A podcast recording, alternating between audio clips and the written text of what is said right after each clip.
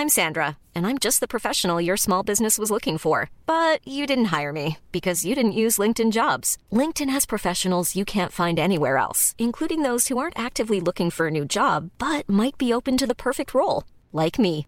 In a given month, over 70% of LinkedIn users don't visit other leading job sites. So if you're not looking on LinkedIn, you'll miss out on great candidates like Sandra. Start hiring professionals like a professional. Post your free job on linkedin.com/people today.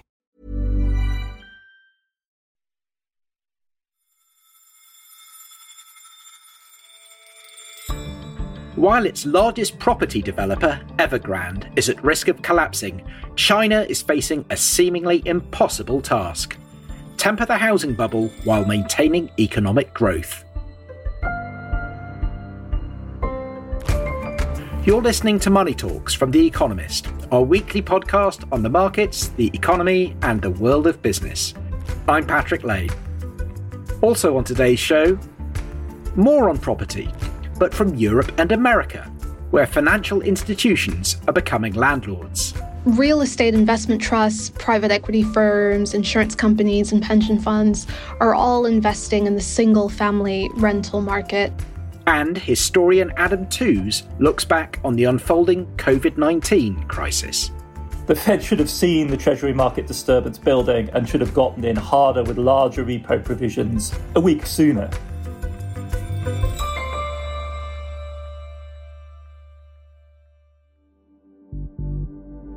First, Evergrande, China's biggest property developer, has been in the thick of the country's long real estate boom. But cracks in its business appeared last August when the government started clamping down on excessive corporate debt, and it owes $300 billion. Now, it's in deep trouble. Last week, it missed a US dollar bond payment to investors outside China, and it may be nearing collapse. That was kind of one of the most watched moments in this whole saga that kicked off several months ago. Don Weinland is The Economist's China business and finance correspondent. Just going back a couple months, Evergrande has been struggling to pay some of its suppliers, to pay back bank loans. The government has put in restrictions on how much debt it can take on. And given its business model, which is heavily reliant on increasing its debt load, this has kind of put it into a downward spiral. It's a pretty strong signal that everything that we thought was going to happen is actually now playing out. Today, it actually owes another payment on an offshore US dollar bond. And we still don't know if, if that's going to be paid, but it's highly likely that it will also miss that payment. Don, how have financial markets in China and elsewhere reacted to Evergrande's troubles, in particular to its its failure to make one payment and the possibility it might fail to make another? And what would be the repercussions if the worst happens and the company collapses? So, in the run up to last week's payment, there was a very big market reaction. So, we saw markets around the world responding to Evergrande's distress. I would say things have calmed down since last week. And I think for the next couple weeks, until we really know what the government is going to do about Evergrande, we won't be seeing such a strong market reaction. And what about the Chinese property market as a whole, Don? Are the difficulties at Evergrande symptomatic of broader, deeper troubles? I would say yes. A lot of people have focused on specifically what's going on at Evergrande, but these problems at the company are really just a response to the way the, the property market works and has worked for many years and what the government is doing to try to change that. So the the model of the the market has been high leverage in order to you know buy land in order to build the the buildings uh, you know pay for the construction what happened starting about a year ago is that the government stepped in and put caps on the amount of debt that companies could take on in order to continue in this business. And that is slowly kind of unwound the business model that these companies operate on. It's really leading to what we're seeing at Evergrande and, and several other companies. Evergrande is not the only company that is on the brink of default or has already defaulted. Concerns about the Chinese property market have been brewing for a very long time, haven't they? So, how did we end up where we are? What's the history of this? Starting in the late 80s, they kind of moved from a public housing model to a commercial model, you know, a real property market. What's happened since about 1994, 95 is that market has really gone into overdrive. And around that time, local governments began using land as their core source of revenue. So they began selling a lot of land, developers began developing a lot of land, and it became one of the pillars of economic growth. And today, of course, it is the number one pillar of economic growth in China. Estimates for what the property market contributes to gross domestic product range anywhere from 15% to, you know, close to 30%. And that depends on what you count as property and construction. But it's a huge chunk. It's the biggest driver of the Chinese economy. So that means that the market is very, very closely connected with China's economic well-being. A downturn in the, in the property market could really hurt Chinese economic growth. Probably the biggest problem is that Chinese reformers have not been able to delink the property market from economic growth. That's really what we're seeing kind of come to a head right now is the desire to slow down the property market, which has already been running at an incredible pace for a quarter of a century and trying to slow that down, stabilize it, take speculation out of the market and turn it into a more stable market that grows at a at a more reasonable and affordable rate. So that's really the the difficult situation that Chinese reformers find themselves in. You know, how do we slow this down without completely derailing the economy? And that this is really what everybody's watching right now. Evergrande is kind of on the front line of that. So, what options do they have for decoupling economic growth and and the real estate market? are people coming up with with any sensible ideas? I, I don't think that there are easy short term ways of doing this. So, one thing that that can help is for local governments around China to find other revenue streams that are not based on land sales. For big cities like uh, Shanghai and Beijing, you know, they, they have very diversified revenue streams. They don't have to rely on property sales. But when you get to much smaller cities, they struggle to attract public administration talent and they rely heavily on selling land. So it's a bit lopsided because poor places in China will will really struggle to move away from land sales as as a key driver of economic growth. And you know, one way of of solving that is just more urbanization. So for people to move to bigger cities and um, for more of China's economy to be based in more developed places where revenue is more diversified. Is Evergrande too big to fail? And if not, is the property market as a whole too big to fail? I think from what we've seen so far, Evergrande is probably not too big to fail. It's probably too big to fail completely. And we most likely will see the government step in and take over some of the many projects that it's building around the country. In terms of the property market itself, yes, I, I think it's safe to say that the property market in China is too big to fail, given that it's still so closely linked to economic growth. The property market in China is massive. Total debt exposure to the property sector is about 18.4 trillion yuan. That's about 2.84 trillion dollars. Chinese property is often referred to as the world's biggest asset class. Goldman Sachs tried to put a, a number on it in 2019 and ended up somewhere around $53 trillion. So if things really go downhill in the Chinese property market over the next couple months or year, you, you, can rest assured that the Chinese government will step in. Whatever they do, they will not let the property market completely collapse. That would be an absolute disaster for Xi Jinping, the, you know, the president of China, and for the economy in general. Don Weinland, thank you very much. Thank you.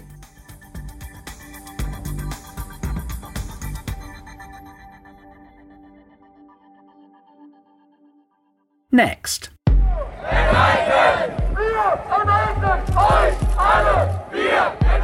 Outside China, too, troubles are brewing in property markets, although in a rather different and less spectacular way. In Berlin last Sunday, citizens voted to expropriate some of Germany's largest residential property firms, expressing their anger at housing costs.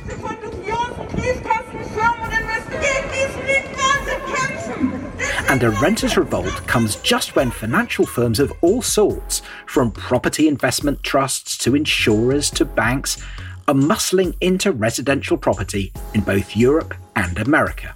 What happened in Berlin is significant because it is indicative of the anxiety surrounding soaring rents. Vinjeru Mkandawire is The Economist's property correspondent. It's worth noting that the referendum result is advisory rather than legally binding, and that there are expectations that it could simply be rejected by the Constitutional Court, which earlier struck down the rent freeze in Berlin. Either way, this serves, I think, as a warning for investors that are looking to build up portfolios of rental housing of just how politically sensitive housing can be. Your story in the paper this week, you write about how big financial firms have been investing in the rental home market in both America and Europe. Why are they doing it, and what sort of scales it on, and what's the impact been? Real estate investment trusts, private equity firms, insurance companies, and pension funds are all investing in the single family rental market. In America, that's meant that around $87 billion of institutional money has gone into the market during the first half of this year alone. And that means that around 16% uh, of single family homes were bought by investors, for example, in the second quarter. That's up from roughly 9% a year earlier. In Europe, we're seeing a similar shift big names such as Goldman Sachs, Aviva, and Legal & General are also wading into the market. We've also seen Lloyds Bank, which is Britain's largest mortgage lender. They're moving into housing with a target to purchase around 50,000 homes within the next decade, reportedly, and that could make it the country's largest landlord. So there is a lot of interest. That sounds like an awful lot of money. Uh, what's the effect of that been? Investors actually still own a small share of the market. In America, they own just 2% of the total rental housing stock. In Europe, less than 5% of residential real estate is in the hands of larger uh, publicly traded funds. But in cities where investors have been increasingly active, it's having more of an impact. They frequently pay with cash, and this gives them an edge over buyers with a mortgage in a competitive market. So, for example, in America, one in six home sales went to an investor between April and June, uh, whereas in cities like Atlanta, Miami, and Phoenix, the figure was one in four. Why are they so interested in rental property? Why are they piling in to such a great extent? Investors are searching for a high yielding hedge against inflation. So, unlike offices and retail stores, which have been affected by lockdowns, residential property offers a safe haven for investors to park their capital. This isn't the first time we've seen a hot investment market like this, is it? There was a similar trend after the financial crisis of 2007 to 2009, for example. So, so what's different this time? Yeah, so Blackstone is one of the big investors that started to purchase homes after the financial crisis. So many of the homes that Blackstone and others bought were vacant or in disrepair, and they showed up at foreclosure auctions across America's courthouses. And um, Steve Schwarzman, in his biography, describes people from Blackstone driving street by street, comparing neighborhoods and school districts. I think the difference now is slightly more favorable demographics. In the years following the recession, millennials had just graduated and many of them were establishing their careers. A lot of them flocked to apartment blocks in big cities and the pull of urban living. Now, millennials are aging and they want a bit more space. So, The 35 to 44 year old cohort is expecting to grow at double the pace of the American average over the next five years. But at the same time, really high house prices means that a lot of them are renting instead. Renting a home rather than an apartment gives them an option to have uh, a spare room for an office or even just more room to raise children. And so it offers a temporary solution to uh, lack of housing affordability. But secondly, the pandemic has also contributed to this. A permanent increase in remote working is expected to boost demand for homes further away from city centres.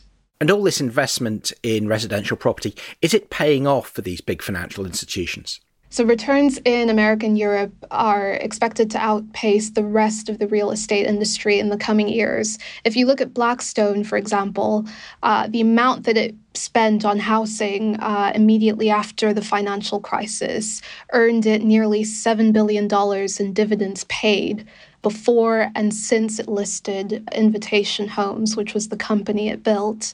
And so it made more than twice its initial investment. Gosh, that's pretty impressive. And some of the uh, people who are renting from them blame financial investors for high house prices and rising rents. What's the political response been to that? At an aggregate level, we think that's a difficult case to make, first and foremost. Um, professional investors own just 2% of the total stock in America. In Europe, less than 5% of residential real estate is in the hands of large, publicly traded funds. I think the political response. We've seen most policies centered around eviction limitations in response to the pandemic, for example, but also rent controls that limit the amount a landlord can let their property for, or even how much, say, an investor can buy. Uh, for developers, there's the risk that any meaningful changes could limit returns or affect how their assets are priced. So, for example, the White House is placing limits on the sale of lower cost homes to large investors, whereas in Ireland, property taxes were raised to stop institutional investors from buying family homes that would otherwise be marketed to first time buyers. What about the economic effect of these interventions? Do they make sense? Are they the right thing to do? Well, research shows that there are limits to such regulatory responses. They don't always solve the rental problem and the real issue of affordability.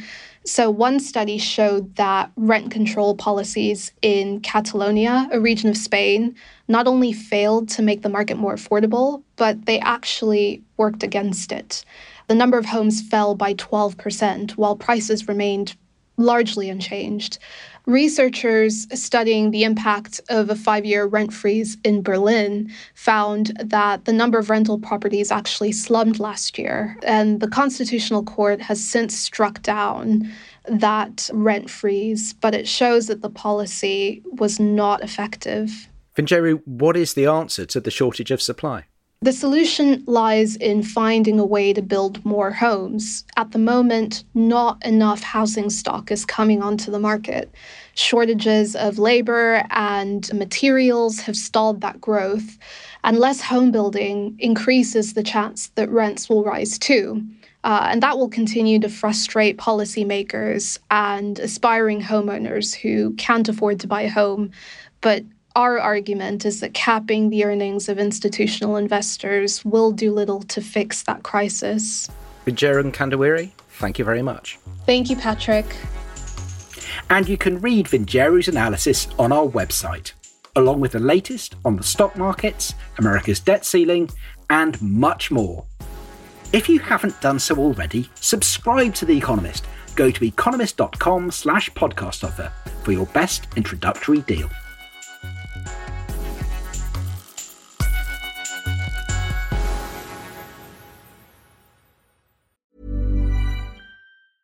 Ryan Reynolds here from Mint Mobile. With the price of just about everything going up during inflation, we thought we'd bring our prices down. So to help us, we brought in a reverse auctioneer, which is apparently a thing.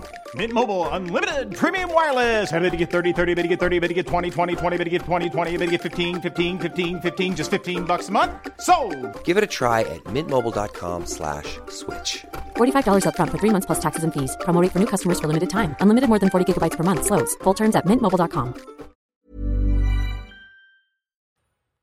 Finally, the global economic recovery from COVID 19 is far from complete. Supply chains remain disrupted, inflation has jumped, markets are jittery. As governments and central banks are still working out what to do, is it too soon to learn from the economic impact of the pandemic? In his new book, Shut Down How COVID Shook the World's Economy, Adam Tooze, a history professor at Columbia University, attempts to do just that.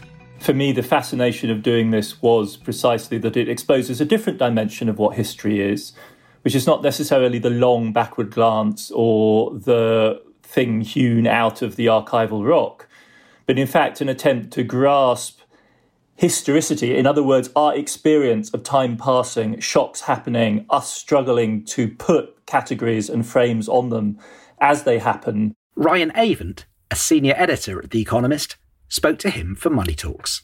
In the global financial crisis, I think there was a sense that the economic policymakers were often using an outdated playbook. They hadn't quite caught up to where maybe the literature was regarding interest rates and things like that. This time, there was radical action by central banks and also by treasuries as well, in a way that sort of, you know, they were blazing trails that, you know, we sort of have to figure out what we're doing as we go. Is it preferable to do it that way? Do you feel like there, to some extent, is a reckoning coming? Um, how do you think about that? I don't think at the time there was any option because what we're talking about here is the most important financial market melting down. And you're right to say that there was some learning and we were perhaps a little bit further, clo- you know, closer to the curve than we were in 2008. We were still behind the curve. What happened in the Treasury market was really shocking. I mean, I don't say this very loudly in the book, but I do think there is an argument, and this is really inside baseball, the Fed should have acted a week sooner.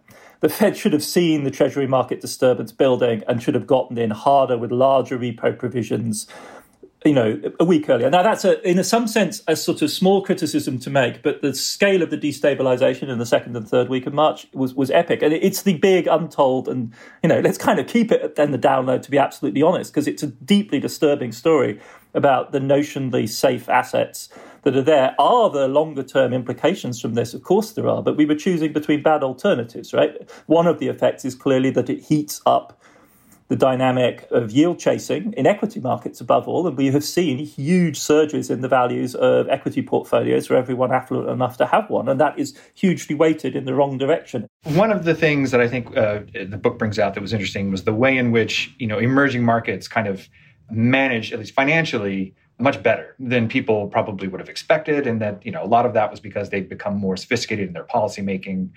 But it also sort of feels like markets and, and institutions gave them, cut them all more of a break. Is this a, a, temporary respite? Is it something to do with the way that the crisis has unfolded, or you know, are we in a new era for emerging market policymaking? First of all, we underestimated the impact of the Fed's decision making, which then just squirts dollar liquidity everywhere. The dollar stops appreciating, begins to depreciate, takes the pressure off we underestimated, I think you're right, the willingness of markets to stick with the EM story. Of course, this is in part yield driven, right? If you can't get anything on European or American bonds, then Peru can issue a 100 year bond at the end of 2020, despite its politics, right? But the third thing is that the emerging market players, their financial elites, their central banks, their treasuries are much better equipped and they have a much wider arsenal. And also, they've been sort of doctrinally unfettered the IMF won't quite come out and say we approve capital controls, and no one really wants to do them because they're an act of extremists. But we know perfectly well that that's in the repertoire now, as is intervention in macroprudential intervention in private balance sheets and huge exchange reserves. This is crucial. Right? All of these, they're not China size, but they're very large in relation to GDP. And this gives central banks in the emerging market countries, they've all learned the lesson not to defend the peg because you just get burnt. But what you can do instead is manage the depreciation. And that gives your debtors time to adjust to the depreciation in your currency key to managing these kind of crises. So that combination of things, I, I think, really did enable the countries to get through, in financial terms, crucial distress. Again, this discrepancy, right? Financial competence and capacity, real economic and public health disaster. And of course, we're not out of the woods because, as we all know, there is the distinct probability of a taper tantrum at some point down the line. That's still a risk on the horizon. So, so turning to those, you know, those more tangible things, the real economy, and especially the public health situation in emerging markets. But you have this incredible scene in the book where, you know, the G20 leaders are sitting around saying, "How are we going to, uh, you know, who's willing to pay uh, to to help vaccinate the emerging world?" And, and Angela Merkel sort of throws out this number that's pitifully small, 500 million euros. Why, you know, why this failure to do something that's so clearly in the interest of the rich world? It is a profound puzzle. I mean, the book, I think, is not really answering that question so much as just trying to shout as loudly as possible are we aware of just how dysfunctional this is? Like in February 2020, the whole world watched as China locked down Wuhan and Hubei and said, oh, oh, it's a Chinese problem. They're doing their usual thing. Like, we carry on. This has no implications for us. That is a cognitive dissonance in the current world we cannot allow ourselves. If China is shutting down the connections between Wuhan and Beijing, every major city, every mayor in the world should be screaming at the national government, we're next. Tell us what we're going to do now. And the vaccine story is the same sort of cognitive disconnect. This shouldn't be misunderstood as some sort of humanitarian gesture. That cliche of no one is safe until we're all safe is just flat out literally true in our current interconnected world with an infectious disease like this. We know it's mutated. It's mutated in the wrong direction. It's one or two mutations away from completely overwhelming our capacity to cope. Now, the molecular biologists are relatively sanguine about that, but there is no reason for us to be calm about this situation at this moment. So the fact, as you say, that that 500 million seems like a reasonable first offer. It, sh- it should really be okay, we're putting down half who wants to come in for the rest. Because this is A, economically rational, B, you're spending this money on good things, great jobs, investments in, you know, who doesn't want to have more molecular biologists and lab technicians? This is the work of the future, right? That we're actually investing in here. I'm just articulating in narrative form the message that the IMF, to their credit, have been banging on hard all year long. And it really is a sign, I think, of the maturation of the IMF as a much more holistic agency of global governance that it's just joining these dots up and just it leaves no one any excuse. Are we underestimating kind of the role Europe might play? Is, is Europe kind of a fundamentally a good news story, uh, do you think? Europe is still, you know, it's at least a year behind the US in terms of the pace of its recovery. And that will show up, right? Because ultimately, Europe's source of influence in the world is its size and significance as a market. That's what gives the Brussels effect its heft, right? Its ability to regulate and set terms. And unless Europe can sustain a GDP growth rate that keeps it in that large power league, it progressively becomes less and less significant on the global stage. The story is still unfolding. Your book ends with this sort of ominous line that we ain't seen nothing yet. What do you what worries you most? What do you see over the horizon that becomes the next chapter that is, is something that you know um, that's really concerning? Immediately right now is simply we're not done with this pandemic and that we're pretending as though we are. That's i think the single most alarming feature to take forward. At the time that we're speaking you know hundreds of thousands of people are becoming infected every day thousands are dying and big parts of the american hospital system are clinging on for dear life and that's our reality right now. And we cannot persuade substantial minorities of advanced economy populations to get vaccinated or to comply with basic social distancing provisions in an, in an equitable and civil manner. And this was really an easy test. You know, you could spin off all the other things into the background climate change, the confrontation with China, but I think we should stay focused on the problem immediately at hand. And we're so not done with this problem. Well, Adam, thank you so much for joining us. It was a real pleasure. It's a pleasure to be here. Thank you. Our thanks to Adam Tooze and Ryan Avent, and to you for listening to Money Talks. We're not done either. Don't forget to rate and review us on Apple Podcasts or your podcast app. Or you can write to us at podcasts at economist.com. The producers were Juliet Jabkiro and Amika Shortino Nolan and the editor was Sandra Schmueli. Nico Rofast was our sound engineer. I'm Patrick Lane, and in London, this is The Economist.